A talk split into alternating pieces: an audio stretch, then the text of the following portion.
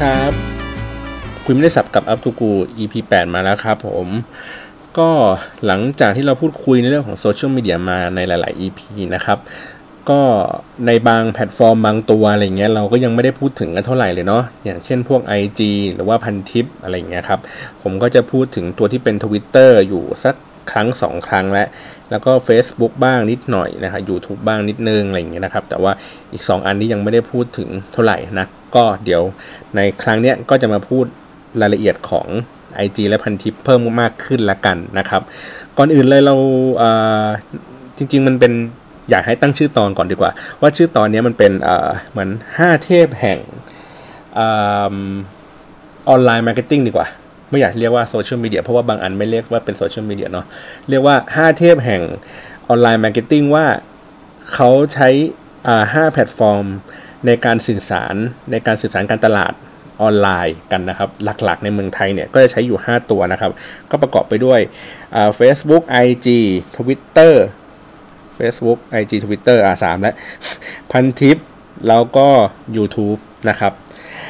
ความแตกต่างของ 5 แพลตฟอร์มนี้มีผลต่อการสื่อสารทั้งหมดเลยนะครับ เพียงแต่ว่าเราเราอาจจะคุ้นเคยในบางแพลตฟอร์มซะเยอะหรือว่าเราอาจจะใช้งานในบางแพลตฟอร์ม เยอะมากไปหน่อยหรืออะไรเงี้ยครับแล้วเราก็ทำให้เราไม่รู้สึกว่าเออแพลตฟอร์มอื่นๆ อาจจะมีความสำคัญหรือว่ามีความเหมาะสมอะไรกันยังไงเนาะก็วันนี้เราก็เราจะมาพูด ทั้ง 5 ตัวนี้เลยละกันว่ามันมีความสำคัญยังไง ถ้าเกิดว่าเรานับจากจำนวนผู้ใช้งานของในเมืองไทยเนาะใน 5 ตัวเนี้ยครับคนใช้งานที่มีมากที่สุดนะในเมืองไทยก็น่าจะเป็นเฟซบุ๊กอยู่แล้วล่ะ เป็นเรื่องปกตินะครับ แล้วก็ผู้ใช้งานในในในแต่ความรู้สึกผมนะ ผู้ใช้งานหมายถึงว่ามันไม่จำเป็นที่ต้องเป็น user ก็ได้ครับ แต่ว่าน่าจะใช้งานคือใช้เวลาอยู่กับ แพลตฟอร์มนั้นๆนานเท่าไหร่อะไรเงี้ยครับผมก็รู้สึกว่า Facebook อะน่าจะเป็นอันดับหนึ่งนะครับ YouTube อะน่าจะเป็นอันดับสองอืม เพราะว่าคุณลองไปดูอะตาม แม้กระทั่งแบบบินมอไซค์ชาวบ้านร้านตลาดอะไรเงี้ยครับ ทุกวันนี้เขาก็ดูคลิปใน YouTube การดูละครย้อนหลังดูอะไรอย่างงี้กันแบบง่ายดายมากเลยอะไรเงี้ยเออหรือว่าแม้กระทั่งแบบ ใครอยู่บ้านเลี้ยงลูกอะไรเงี้ยครับนึกอะไรไม่ออกก็เปิด YouTube ให้มันดูไป ผมก็เลยคิดว่าคนไทยอะก็ใช้เวลาอยู่กับ YouTube ค่อนข้างนานอยู่เหมือนกันนะ น่าจะนานเป็นอันดับ 2 หรืออันดับ 3 ไปด้วยซ้ำอะไรเงี้ยครับ โอเค Facebook YouTube นะ อันดับ 3 ที่คนใช้เวลาอยู่กับมันนานๆ น่าจะเป็น IG นะครับ ก็ไม่มีอะไรก็นั่งดูเสือกเรื่องชาวบ้าน เสือกเรื่องดาราอะไรเงี้ยครับถ่ายแล้วถ่ายอีกอะไรเงี้ยใช้เวลาอยู่กับมันค่อนข้างนาน อันดับ 4 น่าจะเป็นตัวที่เป็นพันทิปนะครับ พันทิปก็น่าจะมีการดื่มด่าในการเข้าไปอยู่ในโลกของพันทิป เข้าไปดูกระทู้ต่างๆอะไรเงี้ยครับ แล้วก็สุดท้ายน่าจะเป็นทวิตเตอร์เพราะว่าเอ่อทวิตเตอร์มันเป็นข้อความสั้นๆนะครับ เพราะฉะนั้นแล้วมันมันมันดูแวบๆแวบๆอ่านอ่านแบบกวาดด้วยสายตาหรืออะไรอย่างนี้ได้นะ แต่เรื่องจำนวนจริง ๆ ตัวเลขจริงๆ อันนี้ยังผมยังหาไม่เจอนะว่าเขาเขาบอกว่าใครใช้เวลาอะไรมากกว่ากันเท่าไหร่ในใน user ของเมืองไทยนะครับ ทีนี้ เมื่อมันใช้เวลาแตกต่างกันเนาะแล้วก็เรื่องของผู้ใช้งานมีปริมาณมากน้อยแตกต่างกันนะฮะมันก็จะทำให้นักการตลาดเองอะ่ะเขากำหนดทิศทางของการสื่อสาร สมมติว่าเมื่อเขามีคอนเทนต์อยู่หนึ่งตัวนะครับเขาอยากจะโปรโมทประชาสัมพันธ์อะไรบางสิ่งบางอย่างเนี่ยครับแล้วเขาบอกว่าโอเคใช้โซเชียลมีเดียใช้ทางออนไลน์แหละในการประชาสัมพันธ์ไป วิธีการเลือกแพลตฟอร์มเนี่ย ว่าจะใช้อะไรที่เหมาะสมกับตัวเนื้อหากับคอนเทนต์หรืออะไรเงี้ยมันก็มันก็ถูกคิดจากหลาย ๆ แบบอะครับ แบบแรกก็คือถูกคิดจากว่ามีฐานผู้ใช้งานมากเท่าไหร่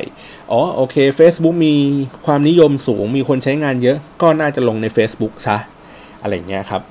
หรืออาจจะเป็นเรื่องของความเชี่ยวชาญในในในตัวของเอเจนซี่หรือคนที่แนะนำกันเองเช่นว่าบางคนอาจจะมีความเชี่ยวชาญในเรื่องของการใช้ทวิตเตอร์ในการโปรโมทอะไรเงี้ยครับเขาก็จะพยายามเชียร์ให้ใช้ทวิตเตอร์ในการทำเพราะว่าเขาก็รู้สึกว่ามันมีความมั่นใจในการสื่อสารหมายถึงว่าเรารู้เราเรารู้ว่ากลุ่มเป้าหมายในทวิตเตอร์เขาชอบอะไรแบบไหนอะไรเงี้ยครับมีพฤติกรรมอย่างไร อันนี้ก็อาจจะกำหนดจากตัวที่เป็นคนทำงานได้นะครับ แล้วก็ อีกอันหนึ่งก็คือดูจากความเหมาะสมของตัวคอนเทนต์เองของเนื้อหาเองว่าเนื้อหาลักษณะแบบนี้น่าจะไปอยู่ที่ไหน อย่างเช่นถ้าสมมุติว่าเป็นรายการทีวีอย่างเงี้ยครับรายการทีวีจริง ๆ เนื้อหาของมันมันก็ควรที่จะเหมาะสมกับ YouTube เนาะมันก็อาจจะไม่ค่อยเหมาะสมกับการลงใน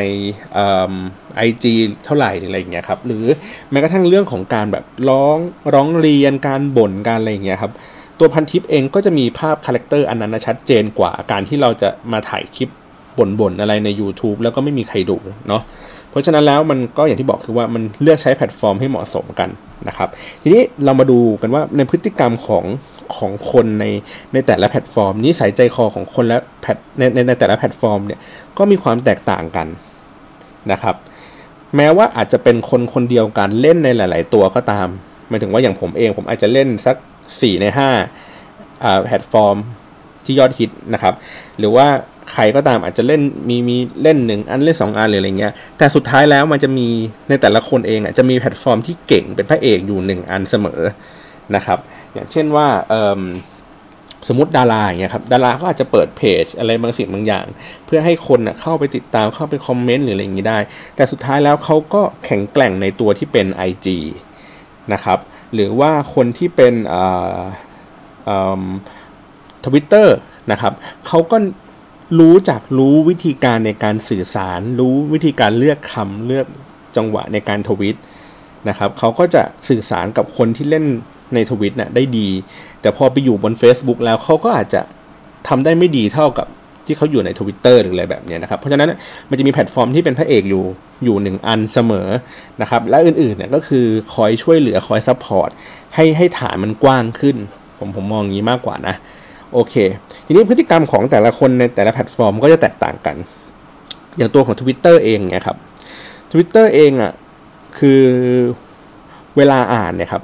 เวลาเวลาเวลาคนเล่นทวิตเตอร์แล้วเขาแล้วเขาต้องการข้อมูลหรืออะไรแบบนี้ครับเขาจะ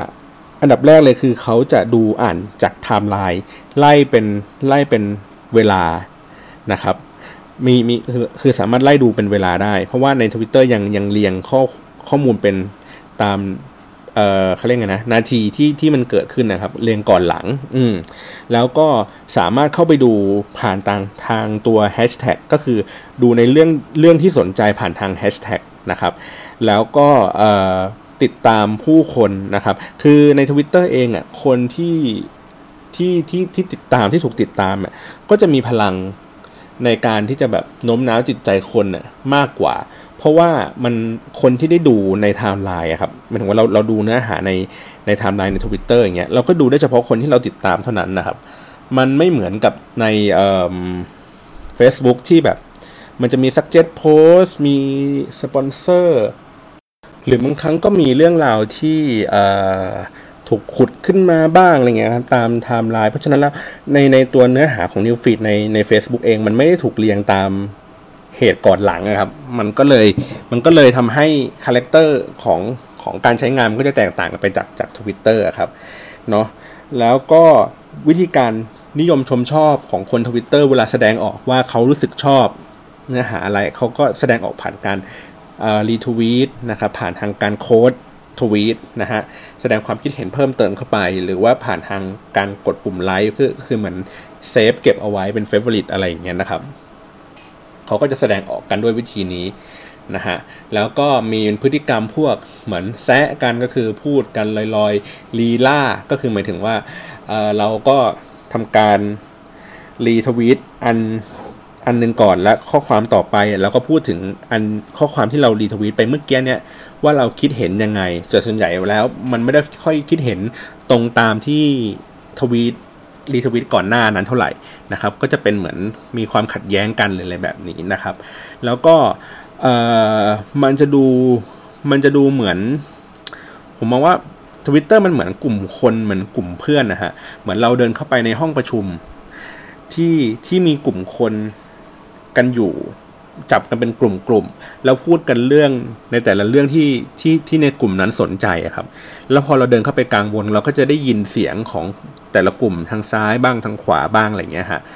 แล้วก็ถ้าเกิดเราชอบทางไหนเราก็จะเดินมีแนวโน้มเดินไปทางนั้นนะครับ ก็ผ่านทางการรีทวีตหรืออะไรอย่างนี้ไป หรือว่าเราจะเลือกไปอีกทางหนึ่งหรืออะไรแบบนี้ครับ มันก็จะมีภาพภาพของลักษณะของ Twitter ก็น่าจะเป็นประมาณนี้ นะครับ แต่ว่าในในในในในใน a c e b o o k เองอะ่ะมันจะไม่เหมือนกับตัวที่เป็น Twitter ก็คือว่า Facebook มันเริ่มมาจากการเป็นเพื่อนกันนะครับถูกไหมฮะหมายถึงว่าคนเราที่จะติดตามใครได้เงี้ยมันต้องมีความสัมพันธ์กันในระดับหนึ่งในระดับหนึ่งก่อนอาจจะเป็นเพื่อนกันมีความรู้จักกันหรืออะไรแบบนี้นะครับ แล้วต่อมาก็พัฒนาเป็นอะมีเพจก็คือว่าเราสามารถที่จะแบบเฮ้ยเรานิยมชมชอบเรื่องอะไรอะไรเงี้ยเราสามารถที่จะเข้าไปติดตามในเรื่องต่างๆ นั้นได้นะครับ อืม เพราะฉะนั้นแล้วฐานกำเนิดของ Facebook เองมันมาจากกลุ่มเพื่อนนะครับ เพราะฉะนั้นแล้วมันพอกลุ่มเพื่อนคือ ถ้าเกิดเป็นภาพเหมือนเมื่อกี้ในในทวิตเตอร์เนาะก็คือว่าภาพในทวิตเตอร์คือเราเดินเข้าไปแล้วเราเจอกลุ่มคนกลุ่มคนกลุ่มคนถูกไหมครับแล้วเราสนใจเราก็เดินเข้าไปฟังเปิดเข้าไปฟังอะไรเงี้ย Facebook ก็คือมันคือกลุ่มคนกลุ่มนั้นนั่นแหละ ที่มันอยู่ด้วยกันคือมันถึงว่าพอเราเริ่มขึ้นมาปุ๊บเราเกิดขึ้นมาปั๊บมันอยู่ในกลุ่มนั้นแล้วอะครับ กลุ่มที่มีความสนใจในเนื้อหาในหรือว่าความสัมพันธ์อะไรอยู่ด้วยกันเกาะกลุ่มอยู่แล้วเนาะเพราะฉะนั้นแล้วมันจะมีวัฒนธรรมอย่างหนึ่งก็คือว่าเป็นความเกรงใจกันในใน Facebook นะครับมันมันมันมันไอ้วัฒนธรรมตัวนี้มันมันน่าสนใจตรงที่ว่ามันสามารถแปลเปลี่ยนได้ในในหลาย ๆ อย่าง คือจริง ๆ มันคือการแสดงออกถึงสิ่งที่เราคิดให้กับคนที่เรารู้จักนะครับพอพอมันเป็นลักษณะแบบนี้ปุ๊บ มันสามารถ ไปในเชิงหลาย ๆ แบบได้ อย่างเช่น สมมตินะ ผมอยากจะวิพากษ์วิจารณ์บางสิ่งบางอย่างเนี่ยครับ แต่รู้ว่าเพื่อนที่อยู่ในกลุ่มเราเนี่ย มันมันไม่ได้เห็นดีเห็นงามกับเราด้วยนะครับ เราก็เลือกที่จะใช้ถ้อยคำที่มันซอฟลงหรือว่ามีการเซ็นเซอร์ตัวเองอะไรอย่างเงี้ย คือพูด ไม่บางหรือบางครั้งคือไม่พูดเลยด้วยซ้ำอะไรเงี้ยเหมือนแบบรู้ว่าเฮ้ยเรารู้สึกแบบนี้แต่เราไม่สามารถที่จะพูดได้ เพราะว่าถ้าพูดปุ๊บเดี๋ยวเพื่อนในกลุ่มเรามันจะแบบโกรธไม่เข้าใจหรืออะไรแบบนี้นะครับ ก็มีในลักษณะแบบนี้ หรือบางครั้งมันก็คือการแสดงถึงรสนิยมอะไรบางอย่าง มันไม่ได้สื่อสารกันโดยตรงอะครับมันมันพูดถึงเรื่องของรสนิยม เช่น ผมอาจจะแท็กสถานที่ท่องเที่ยวอะไรบางอย่างที่มันดูสวยๆทั้งที่ผมอาจจะไม่เคยไปเลยก็ได้ แท็กใน Facebook แล้วก็อวดเพื่อนฝูงอะไรเงี้ยอวดคนที่รู้จักกันเพื่อให้เห็นว่าเฮ้ยเรามีอันจะกินนะเราสามารถที่จะไปเที่ยวที่นั่นที่นี่ได้นะครับ ซึ่งในลักษณะแบบนี้ถามว่าใน Twitter มีไหม ผมว่า Twitter มันก็มีนะ เพียงแต่ว่า มันมันเขาเรียกอย่างที่บอกอะครับ สิ่งแวดล้อมหรือว่าวัฒนธรรมบางอย่างอะมันมันไม่ได้ไม่ได้เกิดมาเป็นแบบนั้นอะทวิตเตอร์จะเป็นอีกคาแรคเตอร์หนึ่ง Facebook ก็เป็นอีก character หนึ่งนะครับ อย่าง IG อย่างเงี้ยcharacter ของ IG มันคือมันเหมือนอยู่ตรงกลางระหว่าง Facebook กับ Twitter ครับ คือมันจะเป็นกลุ่มกลุ่มเพื่อนก็ไม่เชิงนะครับ หรือว่ากลุ่มคนที่เราแบบอยากจะติดตามอย่างเดียวมันก็ก็ไม่ใช่เสมอไปนะครับ คือคือ IG มันน่าจะเป็นในเรื่องของการสะท้อนความชอบรสนิยมนะครับแล้วก็เรื่องของอเรื่องของภาพภาพ concept หรืออะไรแบบนี้ครับอืมมันมันจะเป็นในเรื่องของวิชวลอะไรที่ที่ไม่ค่อยเป็นเป็นรูปธรรมเท่าไหร่ มันค่อนข้างเป็นนามธรรมซะเยอะนะครับ แล้วก็ในตัว IG เองอะ่ะมันจะมีความพิเศษกว่าตัวที่เป็น Twitter และตัว Facebook ก็คือ มันมีความรู้สึกใกล้ชิด คือคือภาพที่เห็นนะ่ะ มันจะให้ความรู้สึกว่าเราไม่เคยเห็นภาพในลักษณะแบบนี้เกิดขึ้นในสื่อต่างๆ ที่มันเป็นสื่อสาธารณะนะครับอย่างเช่น สมมติว่าดาราเล่น IG อย่างเงี้ยครับถามว่าสเสน่ห์ของการที่ดาราเล่น IG คืออะไรที่คนติดตามเยอะๆ ก็คือว่าเขารู้สึกว่าเขาได้ได้เห็นมากกว่าที่เขาอะเสพจากข่าวในปกตินะครับสามารถที่จะเห็นชีวิตส่วนตัวของดาราคนนี้ได้ว่าดาราคนนี้ไปทำอะไรที่ไหนเมื่อไหร่นะครับหรือว่าสามารถที่จะ สร้างจินตนาการจากไอ้ภาพที่เกิดขึ้นทำนู่นทำนี่หรืออะไรอย่างนี้ได้นะครับ ซึ่งซึ่งไอ้ตัวเนี้ยพอมันเป็นภาพลับเป็นวิชวลอะไรเงี้ยแล้วค่อนข้างที่จะเป็นคอนเซปต์เนี่ยครับมันก็อาจจะเหมาะสมกับกับผู้ใช้งานในเมืองไทยเนาะว่าว่าคนไทยเขาชอบคิดเองมโนเองอะ่ะแล้วก็อย่างที่บอกคือไม่ค่อยชอบอ่านตัวหนังสือมากนักนะครับ ทีนี้ผมเพิ่มเติมข้อมูลให้ในของของ ของ Twitter เอ้ยผิดของ Instagram ในเมืองไทยแล้วกันนะ คือมันมีผู้ใช้งานนะครับ เติบโตขึ้นเรื่อยๆ ทุกปีนะครับ ตอนนี้ก็ล่าสุดน่าจะมีสักประมาณ 3 ล้าน user กันแล้วล่ะนะครับ แล้วก็มีการโพสต์การโพสต์รูปเนี่ยค่อนข้างที่จะหนาแน่นนะครับ คือผมมองว่าในในเรื่องของตัว user เองเนี่ยครับก็มีมีมีผู้ใช้งานเล่นทวิตเตอร์เอ้ยพูดผิด เล่น Instagram อะเยอะขึ้นเรื่อยๆนะครับ แต่เดี๋ยวผมจะบอก ว่าในแต่ละอันในแต่ละแพลตฟอร์มมันมันมีข้อเสียอะไรยังไงบ้างเนาะโอเค ทีนี้ YouTube นะครับ YouTube วัฒนธรรมของของคนที่อยู่บน YouTube นะครับ คนที่เสพ YouTube ก็คือว่าเขาจะเลือกจาก keyword ในการค้นหาว่าเขาอยากจะดูเรื่องอะไรอะไรเงี้ยครับแล้วก็เสพไปโดยที่มีตัวที่เป็นตัว YouTube เองตัว Engine ของ YouTube เองอะ่ะเป็นคนคอยคัดเลือก content ที่น่าจะมีลักษณะใกล้เคียงกันมาให้จัด playlist อะไรอย่างเงี้ยให้นะครับ มันก็ทำให้เกิดความรู้สึกต่อเนื่องกันเนาะแล้วก็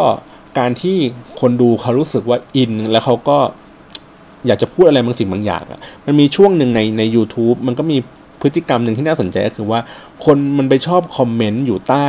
ใต้มิวสิกวิดีโออะที่มันดูเศร้าๆ ซึ้งๆอย่างเงี้ยแล้วก็เล่าเรื่องราวความรัก ว่าโอ้โหตัวเองแบบช้ำนักช้ำหนาอะไรยังไงอะไรเงี้ยมันก็กลายเป็นดราม่ากันอะไรอย่างเงี้ยครับผมก็เลยมองว่าเออมันก็น่าสนใจมันก็เป็นแพลตฟอร์มหนึ่งที่ที่ที่ดีเหมือนกันอ๋อแล้วอีกเรื่องหนึ่งก็คือเอ่อคนไทยอะเซิร์ช Google อะค่อนข้างเยอะมากราวๆสัก 98%อน่ะเซิร์ช Google แล้ว Search Engine ที่รองลงมานะครับ ที่คนใช้งานเยอะรองลงมาก็คือ YouTube นะ คือหมายถึงว่าคนอะก็ search จาก YouTube เยอะพอสมควรเหมือนกัน เพราะฉะนั้นแล้วคือคือผู้ใช้งานอะมันก็มีเยอะแล้วก็มีความต้องการที่จะเข้าไปถึงเนื้อหา content พวกนั้นเยอะเหมือนกันนะครับเพราะฉะนั้นแล้วมันก็มีวิธีการมีโอกาสที่ดีในการที่จะแบบเข้าใจในในในพฤติกรรมของคนคือ เช่นการตั้งคลิปตั้งตั้งชื่อคลิปให้มันดูเหมาะสมให้มันสืบค้นง่าย ๆ หน่อยอะไรเงี้ยครับเอา keyword สำคัญมาใส่หรืออะไรแบบเนี้ยเพื่อทำให้ เพื่อเพื่อล่อให้คนเข้าไปอยู่เข้าไปเจอได้ง่ายขึ้นอะไรเงี้ยอย่างเมื่อกี้ผมดูตัวที่เป็นของคุณไบรอันใน Twitter ครับเขาก็บอกว่าเดี๋ยวนี้มันมีแบบวิธีการทำอย่างนี้นะ คือตั้งชื่อคลิปใน YouTube อะให้เป็นชื่อหนังแบบล่าสุดอะไรเงี้ยดูหนังฟรี แล้วก็ชื่อหนังแบบเพิ่งเข้าโรงเมื่อสามวันก่อนอะไรเงี้ยดูฟรี high def อะไรเงี้ยครับ คือคนมันก็ search เจอถูกไหมแล้วเข้าไปดูในในนั้นมันก็เพิ่มยอดวิวเข้าไป แต่ว่ามันก็ไม่มีหนังเรื่องนั้นปรากฏอยู่อะไรแบบเนี้ยเพราะฉะนั้นแล้วมันก็มันก็มีโอกาสนะครับมันมีพฤติกรรมอะไรบางสิ่งบางอย่างที่น่าสนใจ แล้วก็สุดท้ายก็คือตัวพันทิปเองนะครับ พันทิปอะค่อนข้างที่จะเป็นนิชหน่อยในบรรดาทั้งหมดเนี่ยครับหมายถึงว่าคนเล่นพันทิปเองอะ่ะไม่ได้ คือมันไม่ได้หลากหลายเท่ากับตัวที่เป็น Facebook IG YouTube หรือว่า Twitter นะครับ คือถ้าเกิดสมมติเราเรานึกภาพว่า Facebook มันคือแมสถูกไหมฮะ YouTube มันก็เป็น mass เหมือนกันอืม IG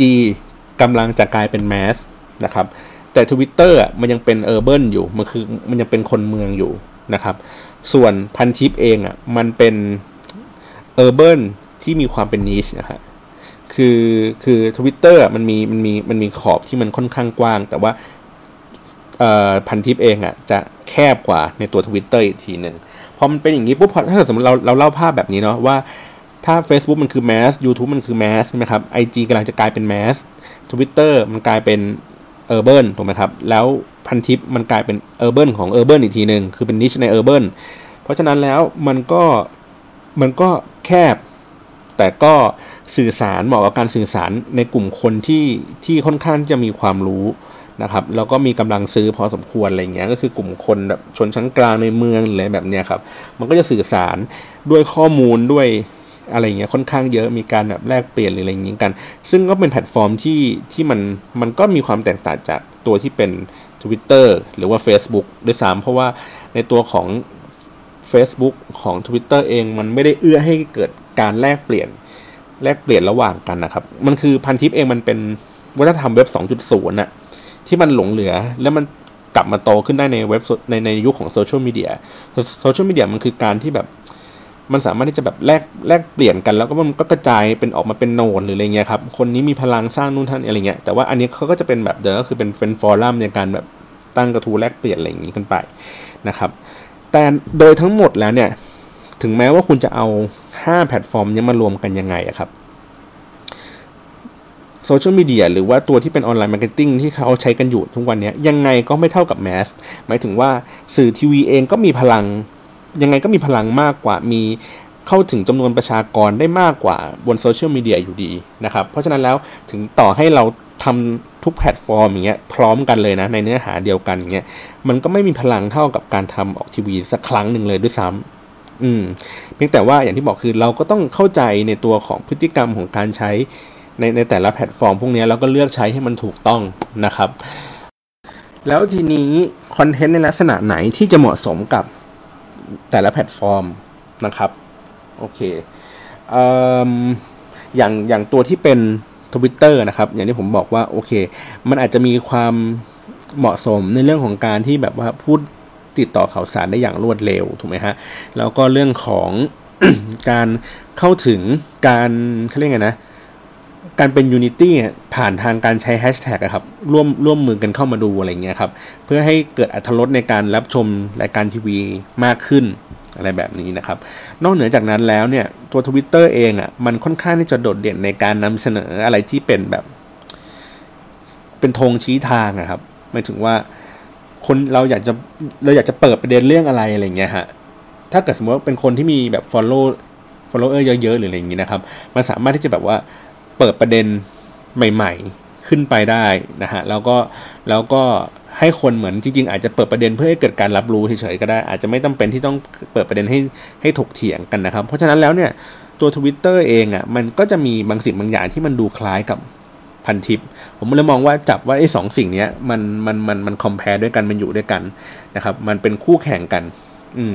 คือทวิตเตอร์อาจจะมีความเป็น mass กว่าตัวที่เป็นพันทิป พันทิปก็อาจจะเป็นเป็น urban ทวิตเตอร์อาจจะเป็น mass ในในในแง่ของการแบบให้ข้อมูลการแลกเปลี่ยนกันการที่ based on text อะไรอย่างเงี้ยครับ มันก็มันก็สองอันเนี้ยก็จะจับคู่กันน่าจะเหมาะสมกว่านะ อืม ต่อมาก็คือตัวที่เป็นอ่า YouTube นะครับ YouTube เองอะ่ะมันควรที่จะจับจับคู่กับตัวที่เป็นเอ่อ IG แล้วก็ Facebook นะครับสามอันเนี้ยมันแย่งมันแย่งมันแย่งกันอยู่นะครับก็คือว่าตัว Facebook เองอะค่อนข้างครบเครื่องกว่า คือมีทั้งภาพนะฮะมีทั้งวิดีโอสามารถทำได้ แต่ Facebook เองจริง ๆ แล้วอะ performance ที่เขาดีๆ ก็คือตัวที่เป็นภาพนะครับ เพราะว่ามันสามารถที่จะทำการแท็กได้เนาะใส่เวลาใส่สถานที่ แล้วมันก็สามารถที่จะรีมายคนได้ผ่านการที่แบบว่าหนึ่งปีที่แล้วคุณทำอะไรอยู่หรืออะไรเงี้ย เพราะฉะนั้นเนี่ยเอนจินของตัว Facebook เองอะตัวภาพอะเขาค่อนข้างที่จะเก่ง แต่ว่าเขาก็จะเสียก็คือว่าเขาก็จะไม่ค่อยเก่งเรื่องวิดีโอ แม้ว่าเขาจะทำตัว Facebook Live ขึ้นมาก็ตามเนี่ย แต่ว่าด้วย engine ของเขาด้วยการทำงานการใช้งานหรืออะไรอย่างเงี้ยครับสุดท้ายแล้วเขาคือคือผู้ใช้งานนะก็ยังมองว่า YouTube มันก็คือแบบ king of video อยู่ดีอะ่ะเออ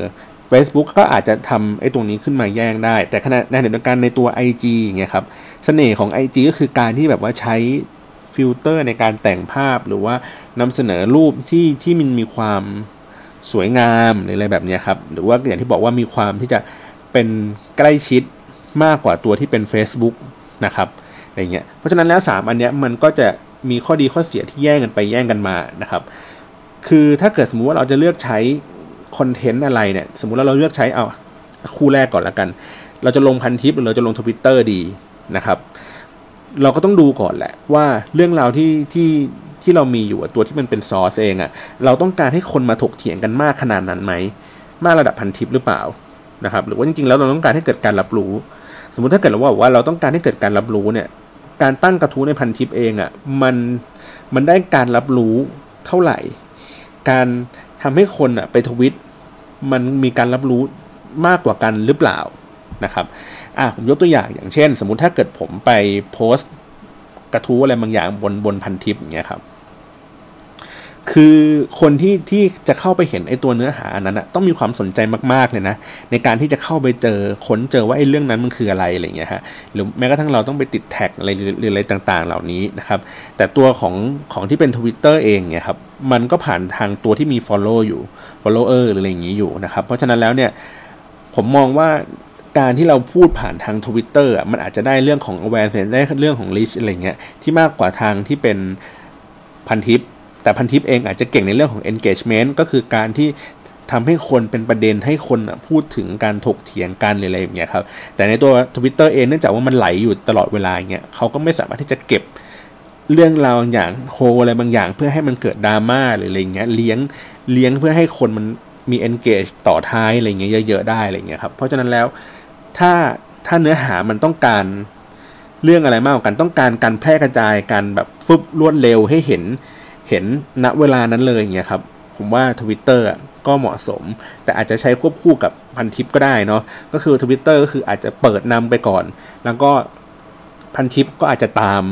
อะไรอย่างนี้ไปว่าเออโอเคเห็นเห็นเรื่องราวจากใน Twitter แล้วเราก็มาพูดขยายความให้มากขึ้นจากเนื้อหาที่มีอยู่ใน Twitter นะครับ หรือว่าในตัวพันทิปเองอาจจะมีประเด็นที่กำลังถกเถียงอะไรมันอยู่ แล้วก็หยิบหัวข้อที่มันสำคัญมากๆ อันที่มันเป็นฮุกแรงๆเนี่ยครับ ก็จับโยนเข้าใส่ใน Twitter ก็ได้เนาะก็เลือกวิธีการใช้กัน ส่วนตัวที่เป็น Facebook IG YouTube 3 แกนนี้ก็อย่างที่บอกว่า โอเค ถ้าเรายังต้องการให้ให้คนเขารู้สึกว่า เฮ้ยเออเรากำลังติดตามคนติดตามคาแรคเตอร์ใครบางสิ่งบางอย่างอยู่ Facebook ก็จะ Facebook ก็จะแบบแข็งแรงในเรื่องนี้ คือเป็นเป็นคาแรคเตอร์ที่เป็นคนนะครับ หมายถึงว่าอาจจะไม่ใช่เป็นคนจริง ๆ ก็ได้นะ แต่ว่าเป็น as brand ก็คือว่าเหมือนเพจอาจจะมีคาแรคเตอร์แบบเนี้ยสมมติเอ่อยังไงดี Jay the Rabbit อาจจะไม่ใช่คนนะครับแปลว่าเป็นคาแรคเตอร์ที่สมมุติขึ้นมาอะไรเงี้ยแต่เขาพยายามสร้างให้เกิดความรู้สึกว่าเออ นี่คือคนนะ นี่คือมีเนื้อมีหนังอะไรแบบเนี้ยครับ การไปอยู่บน Facebook ก็จะค่อนข้างที่จะมีพลัง แต่ในขณะกันในตัวของ IG เองอะ่ะ มันต้องให้มีความรู้สึกว่าใกล้ชิดกว่าตัวที่เป็นเป็นเอ่อ Facebook เพราะว่า บางครั้งเนี่ยเราสมมติว่าเราไปเที่ยวไหนก็ตามอย่างเงี้ยครับแล้วเราถ่ายรูปมาอย่างเงี้ยผมว่าคนมันก็แบบห้าสิบห้าสิบอะลงรูปทั้งใน Facebook ลงรูปทั้ง IG หรืออะไรแบบเนี้ย แต่ในความรู้สึกของของคนดูอะเขารู้สึกว่า Exclusive มากกว่าคือเขาเขาเห็นรูปนั้นอยู่ใน IG มากกว่าอยู่ใน Facebook หรือว่าถ้าเกิดเป็น Facebook ที่มันเป็นแบบ Personal อะไม่ใช่เป็นเพจอะไรเงี้ยเขาก็จะรู้สึกว่าเออมันเทียบเทียบเคียงกันนะเท่ากันได้อะไรแบบนี้นะฮะหรือว่าตัวที่มันเป็นวิดีโอเองอะก็ ในในใน Facebook ก็ดีอยู่ใน YouTube ก็ได้ เพียงแต่ว่าเอออย่างที่บอกว่าการที่ไปอยู่บน YouTube มันก็จะช่วยในเรื่องของการที่ทำให้คน search search แล้วเจอเข้าไปถึงเนื้อหานั้นให้เข้าใจได้มากขึ้น เพราะว่าเสิร์ชเอนจินในในใน u t u b e แบบค่อนข้าง เอ้ยใน Facebook เนี่ยค่อนข้างที่จะง่อยนะครับ เพราะฉะนั้นแล้วก็อย่างที่บอกว่า จริงๆอะมันอยู่ที่การเลือกเลือกตัวคอนเทนต์นะครับว่าให้มันเหมาะสมกับพฤติกรรมของของผู้ใช้งาน แล้วก็คาแรคเตอร์ที่มันมีอยู่ของของในแต่ละแพลตฟอร์มนะครับ ก็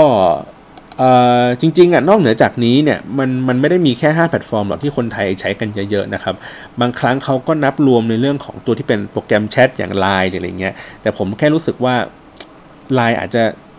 ไม่ได้ไม่ได้ไม่ได้เข้าข่าย ของของเรื่องนี้เท่าไหร่ เพราะว่ามันเป็นการสื่อสารทางเดียวครับ คือยิงยิงออกไปเป็นการแจ้งเตือนหรืออะไรอย่างนี้ไปนะครับ หรือว่าอื่นๆที่เขาที่เขาใช้เทียบเคียงกันก็คือพวกโมบายแอปพลิเคชันอะไรเงี้ยครับ สามารถที่จะแบบสร้าง engagement สร้างเกิด notification ก็คือว่าเตือนแจ้งเตือนให้คนเขาเข้ามาร่วมเล่นหรืออะไรอย่างนี้ได้อะไรเงี้ยครับ มันก็จะมีความแตกต่างกันไป หรือว่าแม้กระทั่งตัวที่เป็นเหมือนเว็บบล็อก หรืออะไรแบบนี้นะฮะ มันก็จะเป็นการสื่อสารทางเดียวก็คือว่าคนเขียนสื่อสารกับคนอ่านนะครับ เพราะฉะนั้นแล้วอย่างที่บอกกลับมาอีกรอบหนึ่งก็คือ เลือกอันดับแรกคือเราเลือกวัตถุประสงค์ก่อนอะว่าเราต้องการที่จะทำอะไรเนาะเราต้องการทำให้เกิดการรับรู้ที่เพิ่มขึ้น หรือว่าเราต้องการที่จะเกิด engagement ให้คนมาพูดคุยแลกเปลี่ยนกัน เราต้องการให้มันเกิดกระแส เราต้องเกิดให้เกิด action หรือเปล่าหรืออะไรเงี้ยนะครับพอสมมุติเราเลือกใน objective อ้ตัวนั้นได้แล้วปุ๊บเราก็มาดูว่าเนื้อหาที่เรามีอยู่ซอสที่เรามีอยู่มันมันมีลักษณะแบบไหน ถ้ามันเป็นเรื่องเกี่ยวกับแฟชั่นนะครับ ก็มันก็ควรน่าจะเหมาะกับ IG เนาะดูแบบเฟี้ยวฟ้าวดูอะไรอย่างนี้ไปนะครับ อะไรที่มันเป็นเรื่องของความรู้สึกที่มันจะต้องแบบบรรยายเยอะๆอะไรเงี้ยครับ Facebook กับพันทิปอาจจะมีความเหมาะสม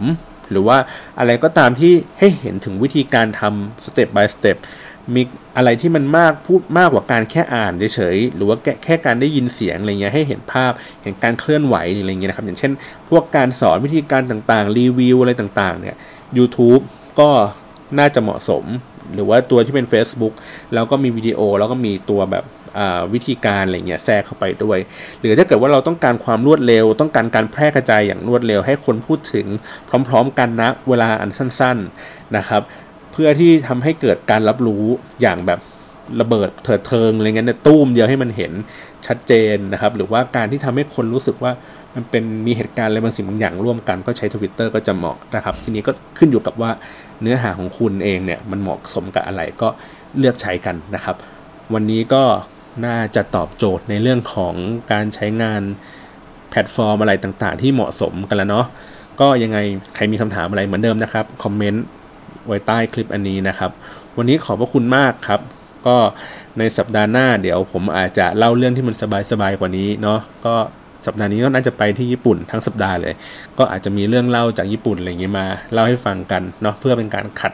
บรรยากาศที่เราคุยแต่เรื่องโซเชียลมีเดียกัน โอเค วันนี้สวัสดีครับ